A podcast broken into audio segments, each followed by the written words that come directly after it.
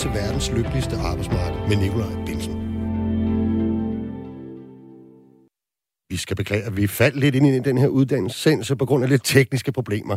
Men det er sådan, at i lørdags der startede konflikten mellem sygeplejerskerne og danske regioner. Efter først at have stemt nej til deres overenskomstresultat, og efterfølgende til det mailingsforslag skabt i forlisinstitutionen, er i første omgang 5.000 sygeplejersker landet over. Cirka 10 procent af medlemmerne i Dansk Sygeplejeråd sendt i strejke. Hvad handler konflikten om? Hvad kræver sygeplejerskerne egentlig? Hvad skal der til for, at man som sygeplejerske føler sig anerkendt, har et ordentligt arbejdsmiljø og ikke mindst den løn, man finder rimelig? Det undersøger vi alt sammen i dagens program, hvor vi hele vejen igennem har besøg af formanden for Dansk Sygeplejeråd, Grete Christensen. Har hun en af de mest utaknemmelige jobs i dansk fagbevægelse i øjeblikket, eller i virkeligheden en ret god sag? Vi skal også smutte ud på et af sygehusene og høre fra Emilie Havras, hvorfor hende og kollegaen ikke har set andre udgange på denne overenskomstforhandling, end at gå i konflikt. Men spørgsmålet er jo ret beset større end lige sygeplejerskerne. For helt generelt er det opfattelsen hos en lang række af de typiske kvindefag i den offentlige sektor, at de aflønnes ringere end andre og sammenlignelige grupper, typisk med flere mandlige kollegaer. Har vi et ligelønsproblem i den offentlige sektor, som kan dateres tilbage til tjenestemandsreformen fra 69? Hvilke andre forhold spiller ind på løndannelsen, og hvad kan en mulig løsning være? Belønner og respekterer vi i det hele taget, sagt lidt forenklet, mandefag bedre end kvindefag. Det vil forsker Astrid Elkær Sørensen gøre os klogere på, for det ved hun rigtig meget om. Hende har vi heldigvis også med os hele programmet. Jeg har jo også, og mit navn er Nikolaj Bensen, fællestillidsmand, 3F'er og offentlig ansat, men næste times tid, jeres vært.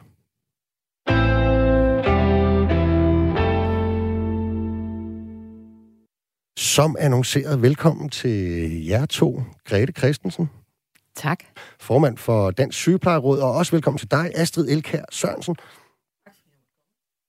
Og det skal lige siges, Astrid, jeg, jeg, jeg går altid lidt galt i de der akademiske betegnelser, så jeg tænker, du må hellere lige selv øh, præsentere, hvordan du egentlig allerhelst vil præsenteres. Øh, jamen, jeg øh, hedder som sagt Astrid Elkær Sørensen, og jeg er Ph.D. Øh, i historie, så jeg er historiker, øh, og øh, er ansat ude på Dansk Pædagogisk Universitet. Okay. Og hvis du som lytter har et spørgsmål til mine gæster, eller en kommentar til sygeplejerske konflikten, så kan du skrive herind ved sms'e til 1424.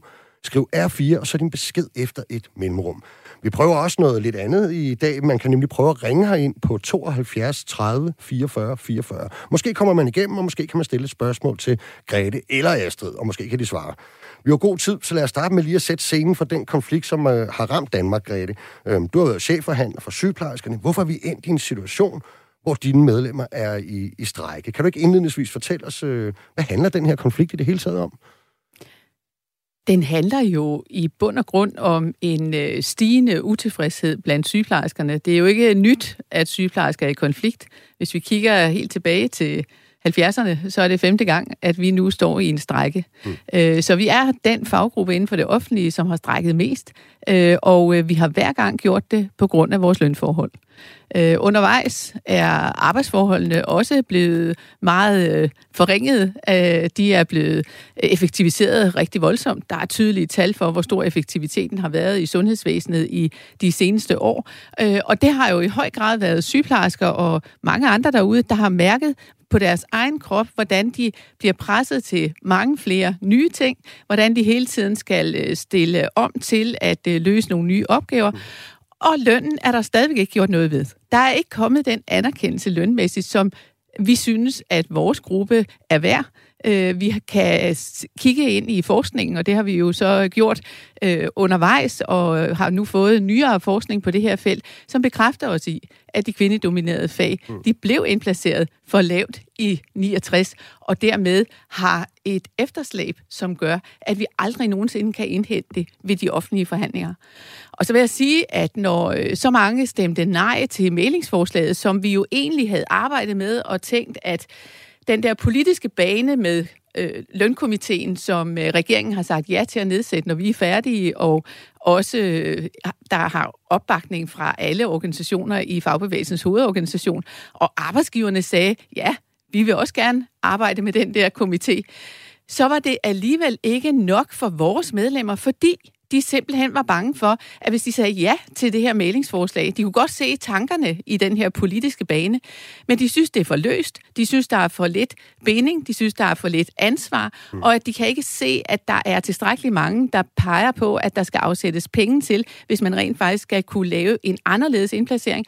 Og til sidst, var de rigtig bange for, at arbejdsgiverne bare ville vende sig om og sige, jamen nu har de jo stemt ja, så er de jo tilfredse med deres overenskomst. Mm. Og det er de ikke. Okay. Hvordan kommer, nu jo sagde det i hvert fald, synes jeg, og hvordan kommer danskerne til at, at mærke den her stræk sådan helt øh, konkret i forhold til deres relation til sundhedsvæsenet og sådan en omgang med det?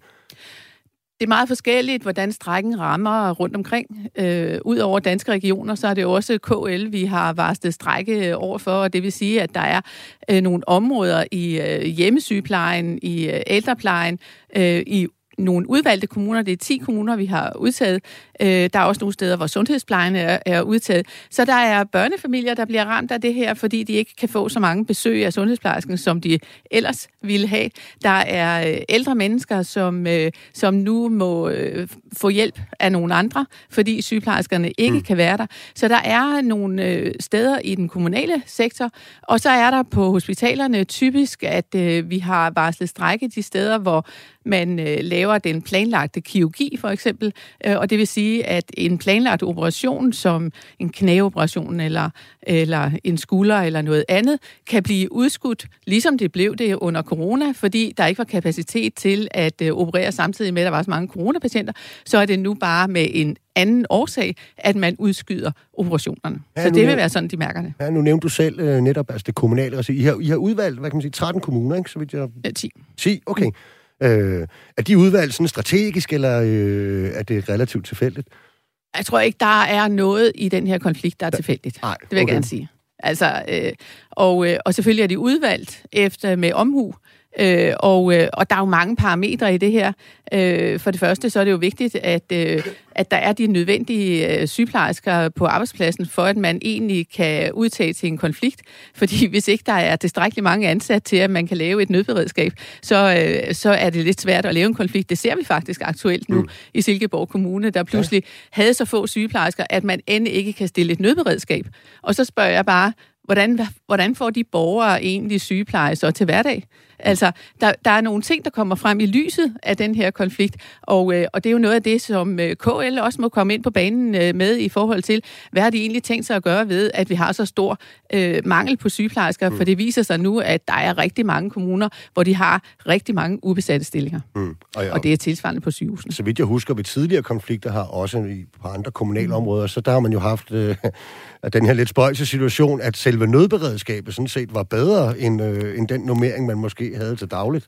Ja, det har vi diskuteret noget, fordi øh, det, øh, det, det mener vi selvfølgelig ikke er rimeligt. Mm. Øh, og det fortæller jo noget om, hvordan hverdagen er i mm. vores øh, sundhedsvæsen, og at man tydeligt kan se, at sundhedsvæsenet har været øh, sådan... Øh, udsultet økonomisk. Selvom man siger, at der er blevet tilført flere penge, så er pengene gået til noget andet end til medarbejdere. De er nemlig gået til både noget dyr medicin og en masse ny teknologi, som gør, at øh, antallet af timer til at tage sig af mm. borgere og patienter er blevet mindre. Okay. Hvad for en type konflikt skal det være sådan set fra, fra, fra, fra fagforeningens side og medlemmerne? Skal det være sådan en, hvor at nu går den bare sin gang øh, de steder, hvor der er udtaget folk til strejke, eller har I planlagt en masse lokale aktiviteter, mm. eller skal vi mødes inde på Christiansborg Slottsplads, og hvad, kan du løfte sløret lidt? Vi lagde ud i lørdags på Christiansborg Slottsplads og, øh, og mange andre steder rundt i landet, fordi øh, der er jo konflikt rundt i det ganske land, og, øh, og det er rigtig vigtigt at sige, at der er mange aktiviteter, og at det er vigtigt for os, at øh, vi kommer ud og taler med befolkningen. Mm. Vi kan jo se, at de øh, meningsmålinger, der allerede har været lavet, at der er rigtig mange af mennesker i Danmark, som faktisk har stor sympati mm. med os, som synes, at øh, de får rigtig øh, stor glæde af sygeplejerskernes arbejde derude, men at de også konstaterer, konstatere, når de er der med enten dem selv eller pårørende, at øh, sygeplejerskerne har alt for travlt og løber alt for stærkt. Så der er stor sympati, og det er den sympati, vi gerne vil ud og tale ind i, sådan at vi øh, forklarer lidt om, hvad er det for nogle situationer, vi har. Og jeg kan jo se allerede nu med de der undtagelser, at øh, der er nogle nye ting, der kommer frem på bordet her, som ikke ville være kommet frem ellers. Mm. Astrid K. Sørensen, som, som vi hørte Grete Christensen forklare det, så handler den her konflikt om om anerkendelse sådan i en bred forstand, men selvfølgelig også meget om, om, om anerkendelse i form af, af løn. Ikke?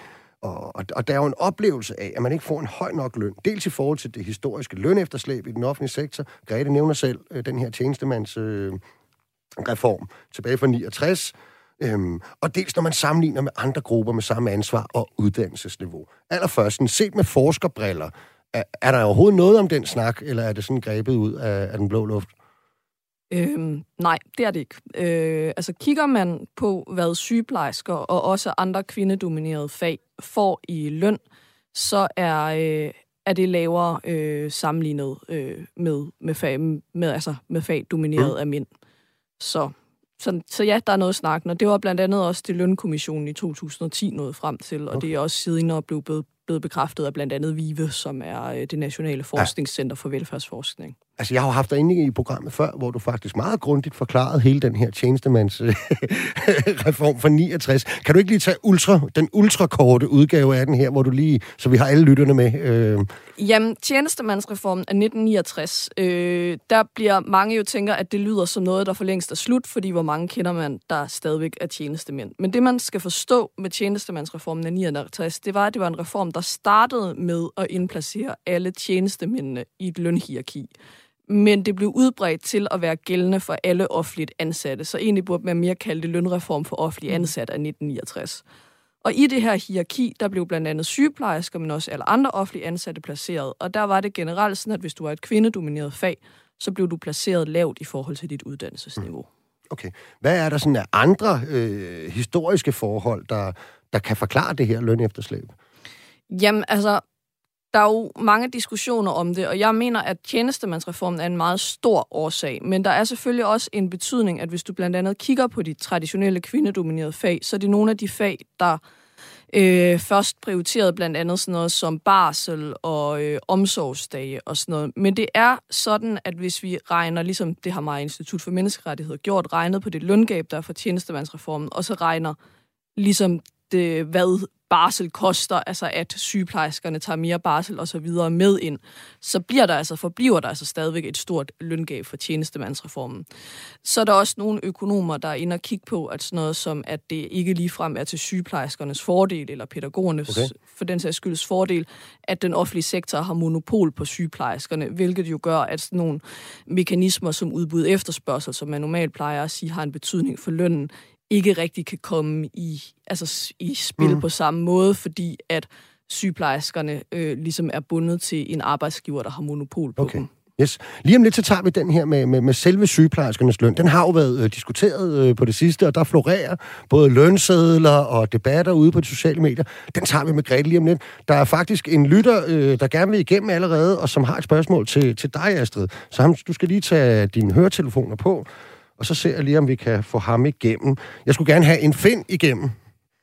Nej, jeg hedder Bent. Du hedder Bent? Jamen altså, ja. jeg var lige ved at sige, det er næsten lige så godt jo, ikke? Øh, hvor, hvor, hvor er vi henne i landet, Bent? Det er nemmere at stave til Bent til Fik, for nogle gange kan man ikke finde ud af, om Finn har to ender, eller ikke har to ender. Ah, det var du fuldstændig ret i. Der er vist også flere måder at stave Bent på. Hvad er dit spørgsmål, Bent? Jeg skal lige præsentere mig. Jeg er fra et meget typisk mandefag fra Ingeniørforeningen. Mm. Og det vil sige, at jeg har trukket mig selv op igennem håndværk og, og smedenes fagforening og så videre. Mm. Og vi har jo altid prøvet at forhandle os til rette. Og jeg kan sige, at det er yderst sjældent, jeg tror om ikke aldrig, at Ingeniørforeningen har strækket. Nu er det så ikke for at sidde og puste til en ild. Det er bare mere fordi, at jeg er fuldstændig enig i, at sygeplejerskerne og andre kvindefag efter tjenestemandsreformen snublede ganske meget. Det er jeg helt enig med dem i. Mm. Og det er heller ikke det, som der er mit spørgsmål. Mit spørgsmål er, at hvis det er, at sygeplejerskerne får medhold, og jeg håber, at kampen kan ende der, hvor de får medhold. Mm. Hvad kommer det så til at koste samfundet, når du tager alle andre værtlønt kvindefag med ind over. Altså det beløb, synes mm. jeg, man prøver at finde ud af, hvor meget det vil blive. Okay, det er et meget godt spørgsmål, Astrid. Har du et, øh, et bud på det? Jeg har hørt nogle tal øh, rundt omkring. Øhm, nu er jeg jo historiker, så jeg er ikke den, der øh, sidder og regner mest. Jeg har hørt andre regne sig frem til, at det ville koste omkring 15-20 mm. milliarder øh, ekstra på finansloven, hvis man skulle løfte det i et øh, ryg. Øh, det er ikke mig selv, der har fundet frem til det tal, det er bare et tal, jeg har læst. Øh, Nå jo, men så er, vi jo, så er vi jo ude i en situation, hvis du skal have med 20 milliarder. Øh, men det, man jo også skal huske med de 20 milliarder, det er, at det er det, det vil koste bare i ren udskrivning, så kommer der jo en god del af de 20 milliarder, hvis vi siger, at det er beløbet, som man ender på, mm. som man ikke ved endnu, for der er jo ikke blevet regnet langt på det. Så vil en del jo komme tilbage til skat, og der er jo også noget med, at man kan sige, at hvis du giver skattelettelser til de lavere lønnet, middellønnet i Danmark, mm. så regner man med, at noget kommer tilbage i form af vækst. Og det vil jo sandsynligvis også gælde, så gældende med løn, og det er der mm. mig bekendt ikke regnet på endnu. Alright. Bent, tusind tak, fordi du ringede ind med et spørgsmål. Det var jo sådan set ganske relevant. Ja, jeg håber, man begynder at regne på det tal. Ja, det, øh, ja. det tror jeg allerede, man er i gang i. Tusind tak, fordi du ringede.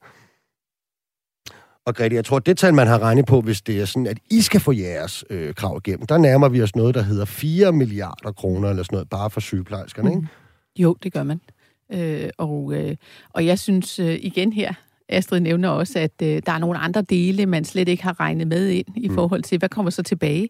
Altså, jeg kan jo konstatere i dag, at med de mange ubesatte stillinger, vi har derude, øh, så betaler man jo en højere pris for dem, der vil tage nogle ekstra vagter, og som rent faktisk får det hele til at hænge sammen, øh, uanset at man ikke har stillingerne besat. Hvis man nu øh, fik alle stillingerne besat med nogen, der fik en øh, lidt højere løn, så kunne det godt være, at der var en samlet besparelse at hente, i stedet for, at det på den her måde bliver øh, kastet rundt i manesien. Okay, jeg synes, vi skal tage fat i det der øh, spørgsmål om, om, om lønnen. Der har jo været delt lønsedler derude, det har været debatteret flittigt osv. Tallet 42.784 kroner om måneden er noget, det vi har hørt øh, rigtig meget lige den seneste øh, par dage, øh, som et gennemsnitsløn for sygeplejersker. Er det tal rigtigt, og i fald det er, hvad dækker det så over? Tallet er et tal, der kommer fra Danmarks Statistik, som opgør de samlede udgifter per sygeplejerske. Og der er jo en stor forskel på, hvordan sygeplejersker oplever, at de får en indtægt i forhold til, hvad vi ser, der er udgiften for øh, arbejdsgiverne. Mm. Øh, og, og, og når jeg siger det på den her måde, så er det for at forstå det der med, at hvis jeg spørger dig, hvad du tjener, mm. så vil du garanteret også fortælle mig, hvad der står på din lønseddel, øh, som du får udbetalt, mm. eller din bruttoløn måske, altså din øh, løn inden skat du vil ikke begynde at sige, og så har jeg i øvrigt også lige fået indbetalt sådan og sådan til pension. Og så er der også lige, at jeg får særlig feriegodtgørelse en gang om året. Og så er der også lige de penge, jeg får, fordi jeg tog en ekstra vagt, som var på en søndag, som betød, at jeg fik noget ekstra, fordi jeg gav afkald på at være hjemme hos min familie. Så alle de der tal, de er jo lagt sammen når Danmarks Statistik de opgør 42.000. Og det, man skal se på, det er, det er ikke at sige, jamen, øh, hvad piver de så over, de der sygeplejersker? Det er at se på, hvad tjener andre? Altså, hvad er forskellene på vores fag, som har en mellemlang videregående uddannelse, og så andre grupper? Mm. Og man kan jo sige, at vi ligger under gennemsnittet af danske lønmodtagere. Mm. Det er bare for at sige, ja, ja. at den danske lønmodtager tjener 1000 kroner mere om måneden end sygeplejerskerne mm. i gennemsnit. Mm. Og, og så kan man begynde at tage enkelte grupper, og så kan man sammenligne med dem. Og hvis du tager en diplomingeniør og sætter ved siden af, så er der en væsentlig forskel. Hvis du tager øh, en øh, pædagog, så øh, tjener de mindre end os, fordi i vores er der indregnet, som Astrid var inde på før, lige præcis ulemperne for at arbejde aften, nat, weekend, helligdag. Øh, og det er jo en ulempe, som ikke øh, skal indgå som en væsentlig del af, af den løn, vi egentlig tænker i, når vi sammenligner lønninger på tværs. Der bør vi sammenligne mm. den løn, vi får, øh, når vi arbejder øh, om det er 8-16 eller det er 9-17, øh, så bør det være den løn, vi sammenligner imellem forskellige fag. Om der, er en, der er en gammel vidighed om det her med, med, med gennemsnitsløn, ikke? Altså, som handler om, øh, om otte gutter, der sidder på en bar, og, øh, og, og, og, og siger ærligt, hvad de tjener øh, til hinanden, og regner sig frem til, at de har en gennemsnitsløn på 50.000 øh, om måneden. Så går den ene, og ind kommer Bill Gates, og pludselig regner de sig frem til, at de havde en gennemsnitsløn på 500 billioner dollars om måneden. Ikke? Ja. Og så derfor er det selvfølgelig måske en lidt fjollet måde at gøre det op på. Det er med på, Grete. Ja. Men, men hvis vi så skal tage noget, der giver mere mening at tage, mm. så er det hvad? Så er det grundlønnen. Vi synes bestemt, at man bliver nødt til at se på grundlønnen, ja. som ligger for os at se for lavt, og vi har været låst der. Øh, ved de forhandlinger, vi har haft, har vi ikke været i stand til at have så mange penge at forhandle om, at vi kunne løfte grundlønnen, fordi det koster rigtig meget, fordi vi har en meget simpel lønstruktur, der hedder, at alle sammen bliver indplaceret på de løntrin mm. i enten regioner eller kommuner. Og så kan man få nogle tillæg, hvis man har nogle helt særlige øh, uddannelser, specialuddannelser for eksempel, eller er i nogle særlige afdelinger. Ja. Øh, og, og derfor er det for os at se grundlønnen. Vi har i dag en månedsløn på 25.000, altså som er den den rå løn, det er det eneste, du ligesom kan øh, ved, du for sikkerhed har de første otte år, når du er ansat i regionen. Ja, for du starter på de 25. Du starter på 25, og de holder i de første otte år. Øh, og derefter så får du et løft på cirka 4.000, mm-hmm. øh, og, så, og så er du der i to år, så kommer der et, et løft mere, og så er der ikke flere løft. Og faktisk ved de her overenskomstforhandlinger, lidt tragikomisk, så har vi siddet og diskuteret med arbejdsgiverne, om ikke de kan fjerne det der, der står på lønsedlen, fordi efter 10 år har der nu i øh, rigtig mange år for vores medlemmers vedkommende stået slutløn. Mm. Og altså, når man har været uddannet i 10 år, så synes man faktisk, det er lidt øh, det er lidt øh, skræmmende, at man allerede er kommet på slutløn, og at der ikke ser ud til at være udsigt til noget mere. Det er bare en, ja, ja. altså, det er en gimmick i forhold til det her, ja. ikke? Men, men det påvirker jo, hvis man i forvejen ikke synes, at man tjener det, man er værd. Mm. Og, ja, og vi skal selvfølgelig også have med, at, øh, at, at når, når der er en del, der ikke kan genkende de der øh, højlønsedler, der bliver øh, delt derude, eller den, den, den gennemsnitsløn, man taler om den, så er det også, fordi de simpelthen arbejder færre timer. Altså, det er jo nærmest halvdelen af jeres medlemmer, der ikke er på fuld timetal om ugen, ikke? eller hvad? Nej, på det her gennemsnit, der udregner man på fuldtidsstillinger. Okay. Så der har det ikke noget med nej, deltidsansættelse at gøre. Og nu tænker på, folk, når folk ser deres der egen Der vil være mange, når de ser deres lønseddel, ja, der siger, at jeg tjener da meget mindre. Det har vi gjort rigtig meget ud af at sige, at man skal hele tiden huske, at hvis man kun arbejder 32 timer for eksempel, altså fordi langt de fleste arbejder faktisk over 30 timer om ugen. Altså det er ikke sådan, de har de små ansættelsesnormer. De arbejder et eller andet sted imellem 32 og, og 8 eller 37 mm. timer om ugen. Øh, men, men det er rigtigt, at de skal jo lige huske, at der skal lige korrigeres for, når ja. man sammenligner med den her. Bjarne, Bjarne Holm øh, fra Hillerød, han har skrevet en sms, og vil gerne ind på det her spørgsmål helt aktuelt. Kunne vi diskutere en ting af gangen? Sygeplejersker får en grundløn for at arbejde i den almindelige familievenlige arbejdstid fra mandag til fredag, tidsrummet fra cirka 8 til 16. Er denne grundløn rimelig? Efter en årrække gives et ancienitetstillæg, er dette tillæg rimeligt. Alle har ret til ferie, er sygeplejerskernes ferieordning rimelig. Alle faggrupper kan forhandle pension, er sygeplejerskernes pensionsordning rimelig.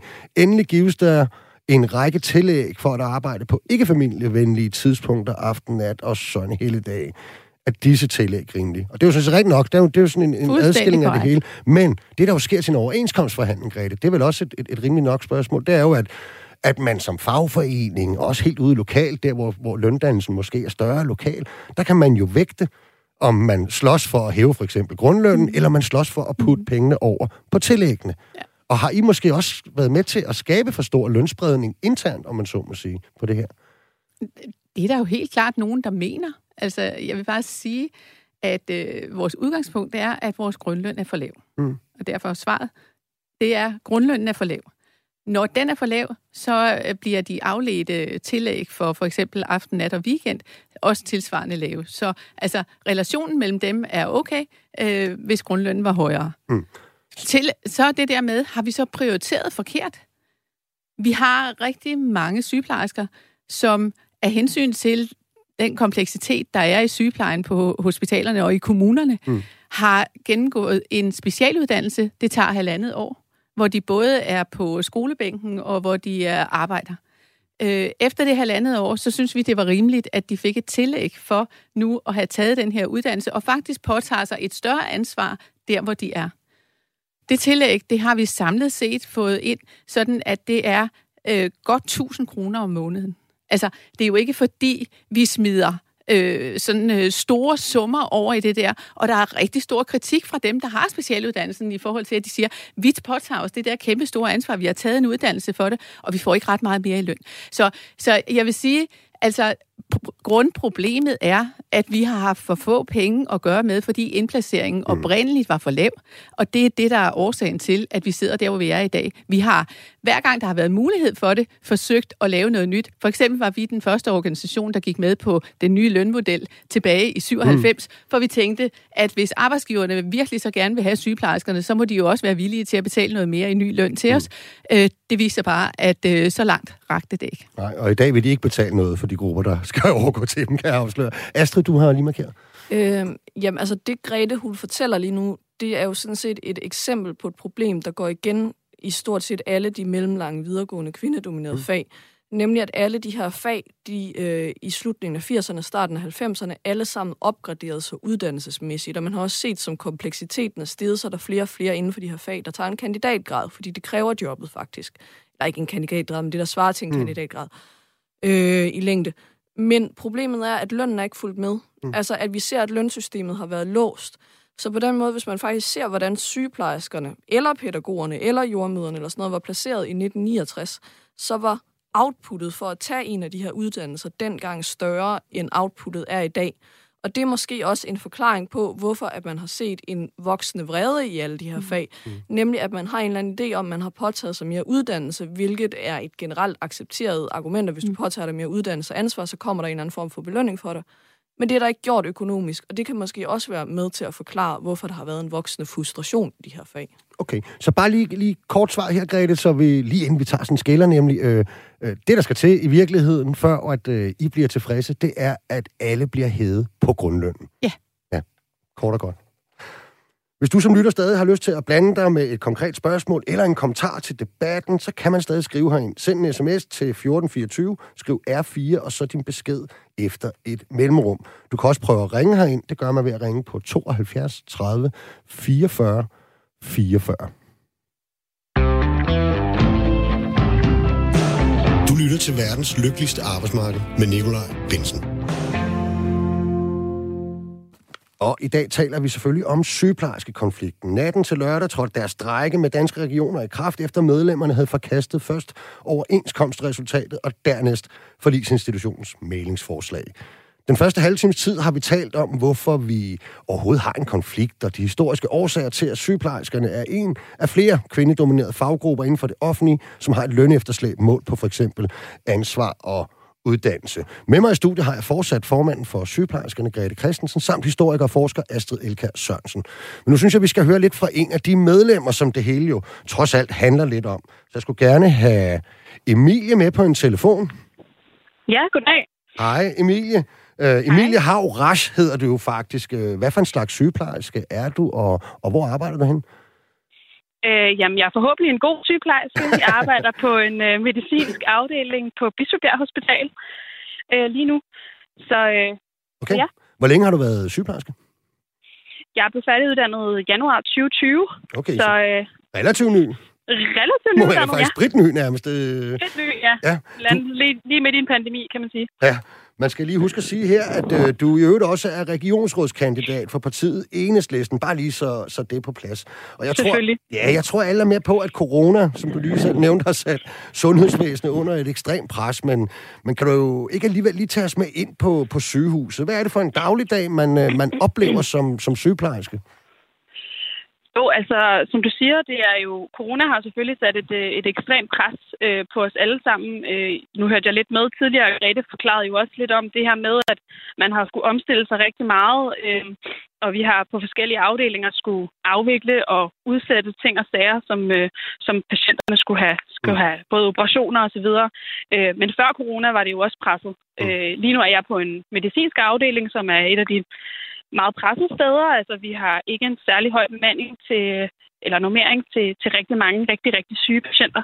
Øh, så det er en travl hverdag, øh, hvor man virkelig, virkelig skal skynde sig at udvikle sin, øh, sin faglighed for at følge med på, de, på den høje kompleksitet, når vi ser inde på hospitalerne.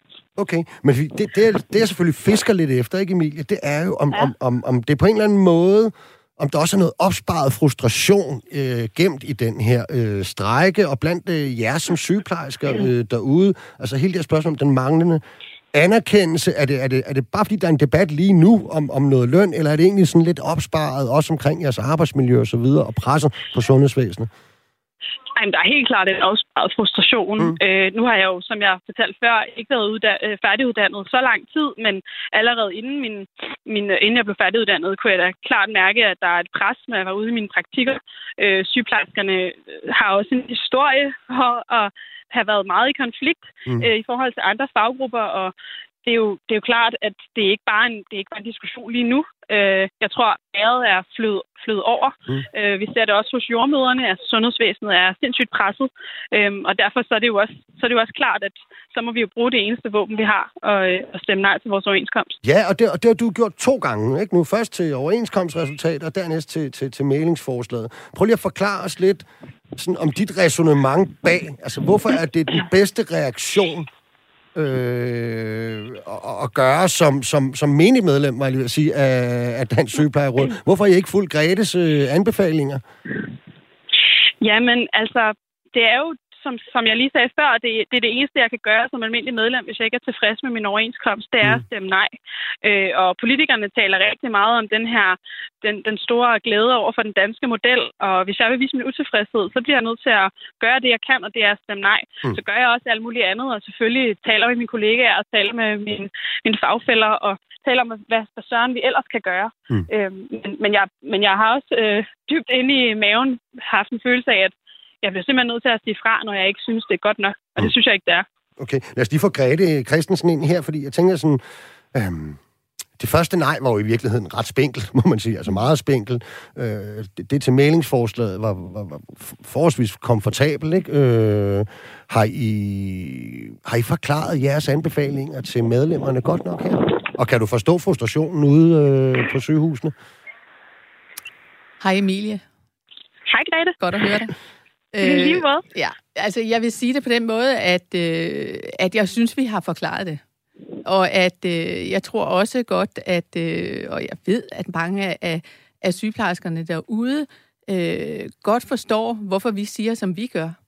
Men Emilie er inde på noget af det, som også har øh, vægtet utrolig hårdt i det her, og det er, at der jo har været mange debatter også i Folketinget undervejs, mens vi havde vores uafstemning, som handlede om borgerforslaget om afskaffelse af tjenestemandsreformen, mm hvor he- selve den der øh, helliggørelse af den øh, danske aftalemodel er blevet udråbt så mange gange, at øh, den der kombination af, at at parterne selv skal løse problemet på den ene side, mm og at politikerne, de måske godt kan give øh, et, en hjælpende hånd i forhold til at nedsætte den her komité, men i øvrigt ikke er tydelige nok om, at de faktisk også vil gøre noget, hvis nu anbefalingerne viser, at der er brug for en ændret indplacering, at de så ikke er tydelige nok i at sige, og her der kræver det, at vi sætter nogle penge af, sådan at vi rent faktisk kan udføre det.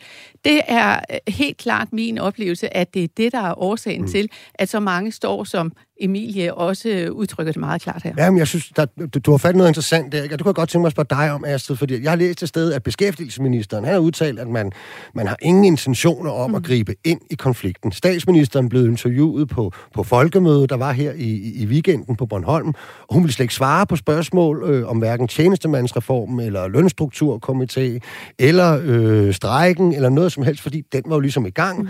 og det var en konflikt, der skulle løses af arbejdsmarkedspartner. Omvendt så er chefforhandleren for danske regioner, altså arbejdsgiverne, Anders Kyner, har udtalt, at, at øh, de kan ikke løse spørgsmålet om ligeløn i overenskomstsystemet, eller ved den her konflikt. De kan ikke se, at der er nogen løsning på det. Så altså, det, det virker som om, det hele er sat lidt skakmat. Er det ikke, øh, Astrid? Jo, men altså lige nu er det sådan set sat lidt skakmat, for at, at sige det sådan. Øhm, problemet med overenskomstsystemet i den offentlige, det er, at der er kun én lønpulje øh, som ligesom skal fordeles ud på alle de offentligt ansatte. Og skal sygeplejerskerne i overenskomstsystemet have mere lige nu, øh, så vil det kræve for, at regionerne kunne finde de penge, fordi de kan ikke komme med flere penge. Det er kun regeringen, der kan det. Så skulle de andre overenskomstforlig åbnes op. Øh, og det kommer jo ikke til at ske, fordi de andre har sagt ja. Så problemet er lige nu for regionernes forhandler, det er, at de står med en modpart, der siger, at vi vil have flere penge, for at vi kan sige ja. Mm. Og regionerne kan måske endda give dem ret i, at vi ville gerne give flere penge, men det har de ikke kompetencen til at komme med. Ja. Altså, de har ikke mulighed for at komme med flere penge. Øh, så på den måde er det et meget låst system, ligesom som faggrupper, at finde flere penge i. Øh, og det er jo også derfor, at man måske kan konkludere, at lønhierarkiet i den offentlige sektor indtil nu har været så statisk. Mm. Og Emilie, øh, du er stadig med at stå ude, ikke? Ja, fordi jeg tænker også, når du så hører det her, hvad får det dig til at overveje? Hvad er det, der skal til helt konkret lige her nu, før I øh, genoptager arbejdet? Hvad er tilfredsstillende? Skal det være noget, hvor alt er på den korte bane, eller er der noget, der godt må pege lidt længere frem øh, i tiden?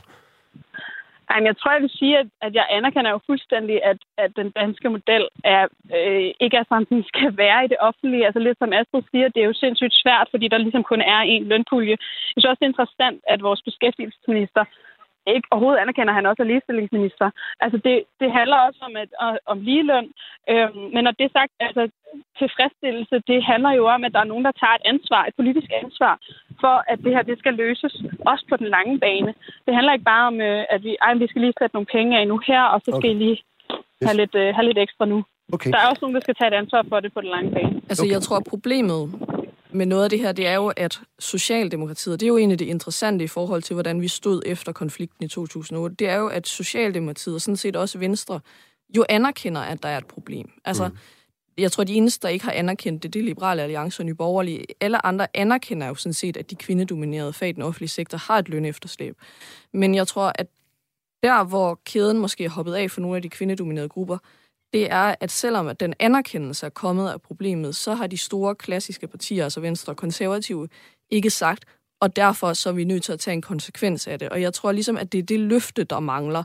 Altså der er sagt, nu kommer der en til komité, men så tænker mange jo, jamen får vi så bare den anerkendelse nu på mm. af en komité, som jeg allerede har fået af politikerne, nemlig at vi har et lønefterslæb, og ja, hvad kan vi bruge og det, skal, det til? det skal også lige med, at, at, at regeringen har faktisk sagt, at de måske gerne vil kigge på den anden side af en konflikt, og den skal være afsluttet, og alle de ting. Det vil de ikke røre ved en lille sang, men der vil de gerne være med til at se på tjenestemandsreformen mm. og de her ting. Ikke? Men Grete, så lad os snakke om den der løsning, som jo et eller andet sted lå i mailingsforslaget om en... Øh, lønstrukturkomité, eller var det en lønkomité? Øh, mm. Der er vist lidt forskellige udtryk. Kan du ikke prøve at udlægge, hvad, hvad var det, den gik ud på? Hvad håber du, øh, hvad kan man sige, at den kan bruges til og skal indholde, hvis det bliver en del af den løsning, som skal være på den her konflikt nu? Altså, selve forslaget om den her lønkomité, som skal kigge på øh, lønstrukturerne i den offentlige sektor, Øh, det ligger der jo stadigvæk. Øh, det er ikke forkastet, fordi øh, sygeplejerskerne har sagt nej til konflikten, for der var jo mange flere mm. bag. Mm. Hele fagbevægelsens hovedorganisation, alle organisationerne på både privat og offentlige område, er enige i, at det vil være rigtig godt at få kigget på det her.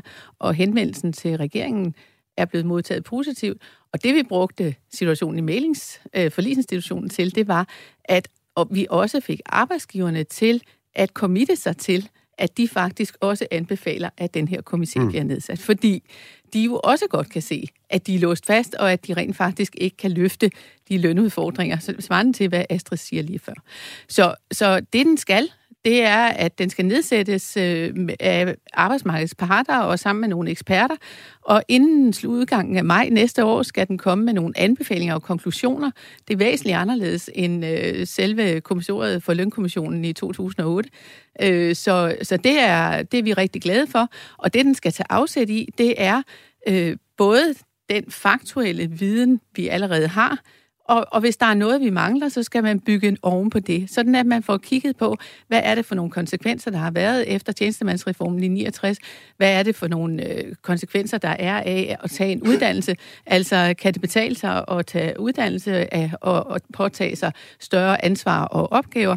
Og så skal den også kigge på relationerne mellem den private og den offentlige sektor, for vi har jo det, der hedder reguleringsordningen, som ligesom mm. sikrer, at den offentlige sektor aldrig løber foran den private sektor. Vi må ikke blive lønførende. Så der skal også være nogle balancer der. Så, så alle de her elementer, de skal gennemgås, og så skal man lave de her anbefalinger og konklusioner. Og så er det jo, at der er brug for, at der også er nogen, der siger, og når vi har det, så er det vigtigt, at vi får fundet nogle penge til rent faktisk at lave de anbefalinger, som der ligger i mm. arbejdet. Og det er jo tit sådan, når man nedsætter sådan en kommission, så vil der altid være nogen, der helt naturligt tænker, at det der, det er bare en syltekrukke. Altså det er nærmest en kommission lige med syltekrukke, ikke? Måske derfor, de har kaldt det for en komité. Så det, så det ikke skal ligesom have den rem øh, over sig. Men, men jeg synes faktisk, jeg har læst mig frem til, Astrid, at du sådan, øh, har, har, har sagt, at der både øh, i forhold til det forslag, der lå, at der kunne du både se nogle, øh, nogle, nogle positive ting, der faktisk pegede fremad, og måske havde en realisme for sig, men du havde også nogle bekymringer. Kan du lige øh, sætte nogle ord på det? Øh, jamen, den her berømte kommission, der i virkeligheden er en komité, mm. selvom ingen helt ved, hvad forskellen er, øh, har jeg, altså, er både blevet kaldt en milepæl og en syltekrukke. Og mm. jeg er nok der, hvor jeg siger, at, at det er for tidligt at sige. Øh, jeg ser det som kampplads. Altså, og grunden til, at jeg er mere positiv over for dens muligheder end, altså for at løse tingene end, end i overenskomstsystemet, det er, at det er en mere åben kampplads. Altså som jeg beskrev før, så er overenskomstsystemet jo for de offentligt ansatte en ret låst arena. Altså øh, og, og en ret ulige arena jo også. Altså problemet er jo også lige, lige nu med sygeplejerskerne strækker, at lige meget hvor lang tid sygeplejerskerne strækker, så kan de ikke ramme modparten på pengepunkten. Altså, altså det er jo også en, en ulige magtkamp. Altså, plus at de har en modpart, hvor den, der skal komme med pengepunkten, øh, siger, at det ikke er dem, de skal forhandle med. Altså, det, det er jo også en... en Nej, det er op ad bak. Øh... Det, det er lidt op ad bakke. Altså, og der er jo det, jeg har sagt med komiteen, altså, at den indeholder en mulighed for rent faktisk at få dem i tale, der sidder på pengene. Når det er sagt, altså, så er det jo, øh, som der jo også var en lytter, der ringede ind og snakkede om, at man skulle regne på, hvad det kostede. Jo ingen tvivl om, at politikerne helst ikke vil, vil skrive en check, hvis politikerne kan blive fri for at skrive en check. Øh, og sådan er det, jo, det er jo tit med politikere. Men altså der, hvor jeg også tror, der kommer en stor kampplads, det hedder kommunalvalget her i november. Mm. Fordi lige nu er der jo en sygeplejemangel, og en pædagogmangel og en social- og sundhedsassistentmangel. Og det er ikke Christiansborg-politikerne, der faktisk føler det stærkest. Det er ude i kommunerne, politikerne føler det. Så jeg tror også, at vi der vil få afgjort, hvordan Socialdemokratiet måske står på det her område. Mm. Jeg vil godt tænke mig at høre dig, Emilie Havras, altså, fordi det er, jo, det er jo rigtigt, at vi har tidligere nævnt de her tal, om det var 4 milliarder alene øh, for at løse sygeplejerskernes problem. Men det, vi snakker om her, det er jo, det er jo bredt i den offentlige sektor, involverer en række andre faggrupper også. Ikke? Øh, to spørgsmål til dig. For det første, er du så solidarisk med alle de øvrige øh, øh kvindedominerede fag? Skal de også øh, løftes? Og hvis beløbet er rigtig, rigtig, rigtig mange milliarder, øh, kan du så forstå, at det, det måske ikke lige er i overmorgen, man kan finde de penge? Jamen, altså, dit første spørgsmål, selvfølgelig er jeg solidarisk med de andre øh, fag, der er blevet løninvesteret øh, meget lavt i forhold til både uddannelseslængde og hvad man ellers øh, gjorde i forhold til i 1969. Øhm, det, det er vigtigt, at vi har et arbejdsmarked, hvor at hvor der er lige løn. Det synes jeg er helt grundlæggende. Øh, så selvfølgelig er jeg solidarisk. Øhm, det er jo rigtig svært i det, i det system, vi har i forhold til, at, som Astrid sagde tidligere, at hvis der inden for overenskomst øh, systemet, så er der nogen, der skal have mindre, hvis der er nogen, der skal have mere. Og det er jo også derfor, at jeg kalder på en, på en politisk løsning også. Øhm, og hvis det er rigtig, rigtig mange milliarder, altså jeg synes, Øh, selvfølgelig er det over, over lang tid, og det er mange finanslove, det handler om.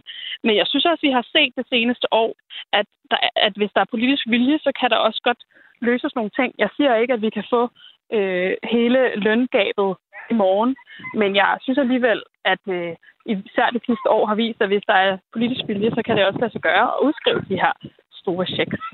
Okay. Vil du hvad, det blev det sidste øh, fra dig, Emilie Havras, øh, sygeplejerske på Bispebjerg Hospital. Tusind tak, fordi du ville medvirke i programmet. Selv tak, og god dag. Ja, tak. Der, der har også været nogle, nogle, nogle andre indspark til det her, som ligesom bygger oven på den her, øh, hvad kan man sige, øh, komité, som jo blandt andet er, at øh, ja, enhedslisten, og der er andre grupper, altså undskyld, partier, der også har øh, ligesom sagt, det kan måske godt være en løsning, at man smider nogle milliarder ind, ligesom i en pulje, som, øh, som, som vi skal forhandle om i overenskomstsystemet. Jeg tror, de har nævnt 5 milliarder mm. som et ekstra beløb, men det er jo så til alle de offentlige ansatte øh, og så videre. Hvordan øh, stiller I jer i forhold til det forslag? Jamen, vi har jo sagt hele tiden, at det er jo vigtigt, at man får kigget på det her samlet. Øh, vi var i forhandlingsfællesskabet forud for de her forhandlinger jo enige om, at vi efter de her forhandlinger ville rette henvendelse til politikerne. Nu er det hele gået lidt stærkere, fordi vi har fået nogle nej. Øh, men det betyder jo ikke, at alle de andre ikke også sidder og øh, stepper lidt i boksen og gerne vil afsted. Altså, øh, så, så vi har et ansvar over for dem alle sammen, og i det er det jo rigtig godt, at der er nogen, der er begyndt at pege på, at der skal afsættes nogle mm. penge til det, men, men det kunne være rigtig godt at komme der derhen, hvor vi rent faktisk får nogle anbefalinger og nogle konklusioner, sådan at vi kan se, hvordan er det rent faktisk, vi kan lave nogle forandringer i det meget fastlåste hierarki, vi har i dag. Så vi er jo selvfølgelig glade for, at der er nogen, der øh, netop øh, står og siger, at de vil gerne give den hjælpende hånd, men vi skal ligesom få det til at passe sammen med helheden. Ja, altså det, det kan faktisk være, at det er mere Astrid, jeg skal spørge det her om, end dig, Grete. Men jeg er jo selv en del af det her forhandlingssystem, som så er på det statslige område, og, og uagtet om der kom nogle meget klokkeklare anbefalinger, eller knivskarp dokumentation, så, så, så har jeg jo fantasi nok til at forestille mig, at, at så vil der også starte et internt rivegild i, i fagbevægelsen, hvor vi jo på det offentlige område jo bare må erkende, at vi typisk vogter enormt meget på vores, hvad kan vi sige, øh, løndele og lønsummer. Vi har også hele diskussionen om lavt lønnet og højt lønnet, udmyndning i, i kroner og øre frem for procenter osv. Øh, det vil jo nærmest være en, en kæmpestor fiasko, hvis ikke vi kan løse det internt i fagbevægelsen, hvis der øh, ligefrem kom nogle klare anbefalinger. Vil det ikke? Jo, det må man sige. Ja. Det vil det være. Men øh, frygter jeg, du ikke, det bliver et rivegilde? Jeg, øh, jeg synes, jeg har set øh, en række meldinger nu, øh, som, øh, som sådan øh, går i retning af, at øh, der er rigtig mange, der er bekymrede for, om, øh, om vi nu løber for stærkt, fordi vi har sagt nej til den her overenskomst. Øh, jeg, jeg håber, at fagbevægelsen også kan vise hinanden så meget respekt, at, øh, at det her det er den position, vi er i, fordi vi har lyttet til det medlemsdemokrati, vi har. De andre, de har lyttet til deres, og at efterfølgende, så bliver vi nødt til at komme ind i øh, det rum, hvor vi alle sammen finder ud af, hvad er så måden at give en hjælpende hånd til dem, der måske har de største udfordringer i forhold til det her. Og så tror jeg ikke på, at det her det er løst med en overenskomstforhandling. Jeg tror på, at det bliver sådan en lidt mere langsigtet bane, man skal ind i, hvor man simpelthen over nogle år får kigget på, hvordan får vi så lavet de justeringer, som er gunstige for alle de kvindedominerede grupper. Mm. Der er lige kommet en sms her. Goddag, der er helt sikkert behov for bedre aflønning af for eksempel sosu og pædagoger osv. Men hvilke sammenlignelige grupper er der? I siger ligeløn, men hvilket mandedomineret fag kan sammenlignes med de omsorgsområder Er selv tømmer, min hustru er sosu, men de, men de to jobs kan slet ikke sammenlignes. Der foregår også ting i den branche, som aldrig ville kunne gå i det private. Og der bliver den jo så rigtig besværlig, debatten, øh, Astrid, selvfølgelig, hvis vi lige pludselig også skal, skal, skal have de private brancher, hvor der jo typisk er mange manddominerede fag, øh, hvis de skal ind i det her. Ikke? Så derfor kunne jeg godt tænke mig at spørge egentlig begge to, men der er først Astrid sådan lidt mere overordnet, at, at øh, der er også nogle kulturelle ting i det her, og nogle historiske ting. Øh, honorerer vi generelt øh, kvinde arbejde, for nu bare kalde det det, øh, dårligere end, øh, end mandefag, som typisk arbejder med døde og materielle ting, hvor mange kvinder arbejder i sundhed og omsorg. Ja, generelt er det sådan, at jo flere kvinder du har i et fag, jo lavere er lønnen. Og det gælder på det private, og det gælder i det offentlige. Der er en lille statistisk tendens til, at uligelønnen faktisk er størst i det offentlige mellem kvinder og mandsdominerede fag, men, men det er ikke sådan statistisk signifikant. Øh, Øh, så, så jo, hvis du arbejder i et fag med mange kvinder, så kan du forvente en lavere løn. Øh, og så er der jo det der med, hvad for fag kan man sammenligne, og hvordan. Øh, og det er der ikke nogen øh, enighed om, hverken politisk, i fagbevægelsen eller blandt forskere. Øh, altså nu har vi jo snakket meget om herinde i dag at sammenligne på uddannelse, men det er jo bare et parameter at sammenligne på. Og det bliver jo også noget, som den her komité på en eller anden måde skal lave øh, en, altså en opstilling af, altså komme med nogle modeller med, hvordan kan vi egentlig sammenligne ret forskellige typer arbejde med hinanden. Øh, og nu spørger man, hvad for fag man sammenligner med. Altså, jeg har nogle gange sammenlignet sygeplejersker med øh, skolelærer, fordi uddannelsen er cirka lige lang, men man kunne jo sådan set også sammenligne det med en diplomingeniør, hvis man godtager, Jamen, lad os lige få kort, kort svar for, for, Er det egentlig der, I skal I ser egentlig gerne aflønne som skolelærer? Kort? Ja, det, det er der ingen tvivl om. Altså, at, øh, og, det, og det er faktisk der, hvor vores ældste medlemmer også oplever, at de er løbet fra os mm. i perioden. Altså, at den der, som Astrid var inde på tidligere, den der placering i hierarkiet, den er faktisk er rykket bagud. Øh, så diplomingeniører er også, og bygningskonstruktører er også nogle af dem, vi kigger på, øh, som helt klart har væsentligt højere lønninger. Hvad med murersvend? Jamen, vi har kigget på uddannelsesniveau øh, meget, og, og derfor kigget lidt på, hvem er det, der har en øh, mellemlang videregående uddannelse. Når jeg nævnte det, så er det fordi, jeg ved, at vi har med på en telefon, rent faktisk, en fra et, et meget typisk mandefag, må man sige. Øh, er det ikke rigtigt, Peter Christensen? Jo, det er det. Det er fuldstændig right. I har ikke mange øh, kvindelige murer, vel? Øh... Nej, desværre. Der er ja. ikke så mange. Der er ikke så mange. Du øh, er fra Mur og Murarbejdsmændenes faglige klub i København, og grund til, at vi lige har fået ringet dig op, det er jo fordi, at I er en af dem, som her over weekenden, der har været et par øh, øh, faglige klubber rundt omkring, som har vedtaget en støtteudtalelse til sygeplejerskerne og deres strække. Og du er jo for det her meget traditionelle mandefag, må man sige, øh, og privatansat. Øhm, hvorfor har I egentlig, hvorfor går I overhovedet op i den der øh, sygeplejerske konflikt?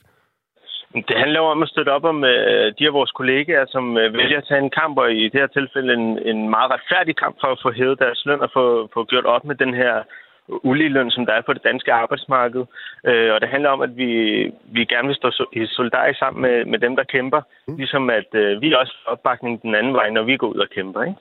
Okay, så det er sådan helt old school solidaritet. Det vil sige, hvis det også har været... For dig spiller det ikke så stor en rolle, at om sygeplejerskerne i øjeblikket får 30 eller 35 eller 37.000 om måneden, eller mindre eller højere. Det er, at det er solidariske i, at de har ifølge dig også et, øh, et historisk lønefterslæb, og det er en rimelig kamp at tage. Lige præcis. Altså man kan jo se i, se i historien, hvor det bunder henne her, altså også når man går ind og kigger på statistikkerne, der er det her løngab mellem øh, mænd og kvinder, og de traditionelle kvinde- og mandefag, og mm. det er jo det er jo håbløst oldnordisk, og ikke noget, der, der er tidsvarende. Ikke? Altså den her tjenestemandslov, der blev vedtaget i, i 1969, øh, er jo mm. overhovedet ikke øh, tidsvarende med, med, med virkeligheden i dag. Så derfor er det mere end rimeligt, synes jeg, at, øh, at sygeplejerskerne ja. bliver, bliver aflønnet mere, mere, mere øhm, Lige kort her til sidst, lige kort her til sidst, øh, Peter, hvad hedder det? Hvorfor tror du, at vi, at vi egentlig aflønner øh, sådan nogle mandefag som dig, murer, murerarbejdsmænd og, og, og hvad vi hedder alle sammen? Hvorfor øh, bliver vi aflønnet bedre end, øh, end nogle øh, sammenlignelige offentlige grupper øh, som, fra kvindedominerede fag? Men jeg tror, det er bundet i noget historisk, altså ligesom med den her tjenestemands-lov fra 1969, hvor at... Øh, men som udgangspunkt er blevet stillet langt lavere og langt dårligere i, i de traditionelle kvindefag, og derfor har der været en langt hårdere kamp og meget mere op ad bakke at skulle tilkæmpe sig nogle, nogle ordentlige lønninger. Øh, og det er jo så forhåbentlig det, som sygeplejerskerne er i gang med at få gjort op med nu, og okay. det støtter vi selvfølgelig i. I støtter op med det. Men Peter Christensen, det var fint lige at høre en melding ud fra, fra, fra byggepladsen. Kan du have en fortsat okay. god dag? Jo, tak lige mod du. Det er godt. Det er vel egentlig meget rart at høre sådan nogle meldinger her, nu når vi er i konflikt, Grete. Er det ikke... Jamen, jeg siger tak, Peter. Øh, og øh, tak til alle jer andre, fordi der er faktisk kommet rigtig mange øh, støtteerklæringer her i løbet af, af weekenden, hvor strækken er gået i gang. Så det er vi rigtig glade for, og øh, vi synes, det er helt rigtigt, at øh, vi bliver nødt til at bakke op om hinanden. Øh, og, og så synes jeg også, det er tankevækkende, at vi jo har fået fordelt et arbejdsmarked i Danmark, hvor mændene arbejder hovedsageligt i den primære mm. eller i den Øh, Kønsopdelt arbejdsmarked. Ja, lige præcis. Ikke? Mm. Øh, og hvor, hvor i den private sektor, og kvinderne arbejder i den offentlige sektor. Og et typisk modsvar til vores, når vi siger, at vi, har, vi skal have noget højere løn, det er, jamen, så må I jo søge ansættelse i den private sektor. Og så tænker jeg bare, hvad vil det gøre for vores sundhedsvæsen? Det her det er faktisk større end en kamp for den enkelte sygeplejerske. Det er faktisk en kamp for, vores, for, for ligeløn og for retfærdighed i den offentlige sektor og for vores sundhedsvæsen. Mm. Og du var selv inde på, på de her målinger om, øh, hvor mange danskere, der bakker op og så mm. videre før. Det er jo sådan, at Opinion har lavet for DR her i weekenden en, øh, en måling, og det er sådan, at 44 procent af danskerne, de støtter strækken. Øhm, 17 procent er imod.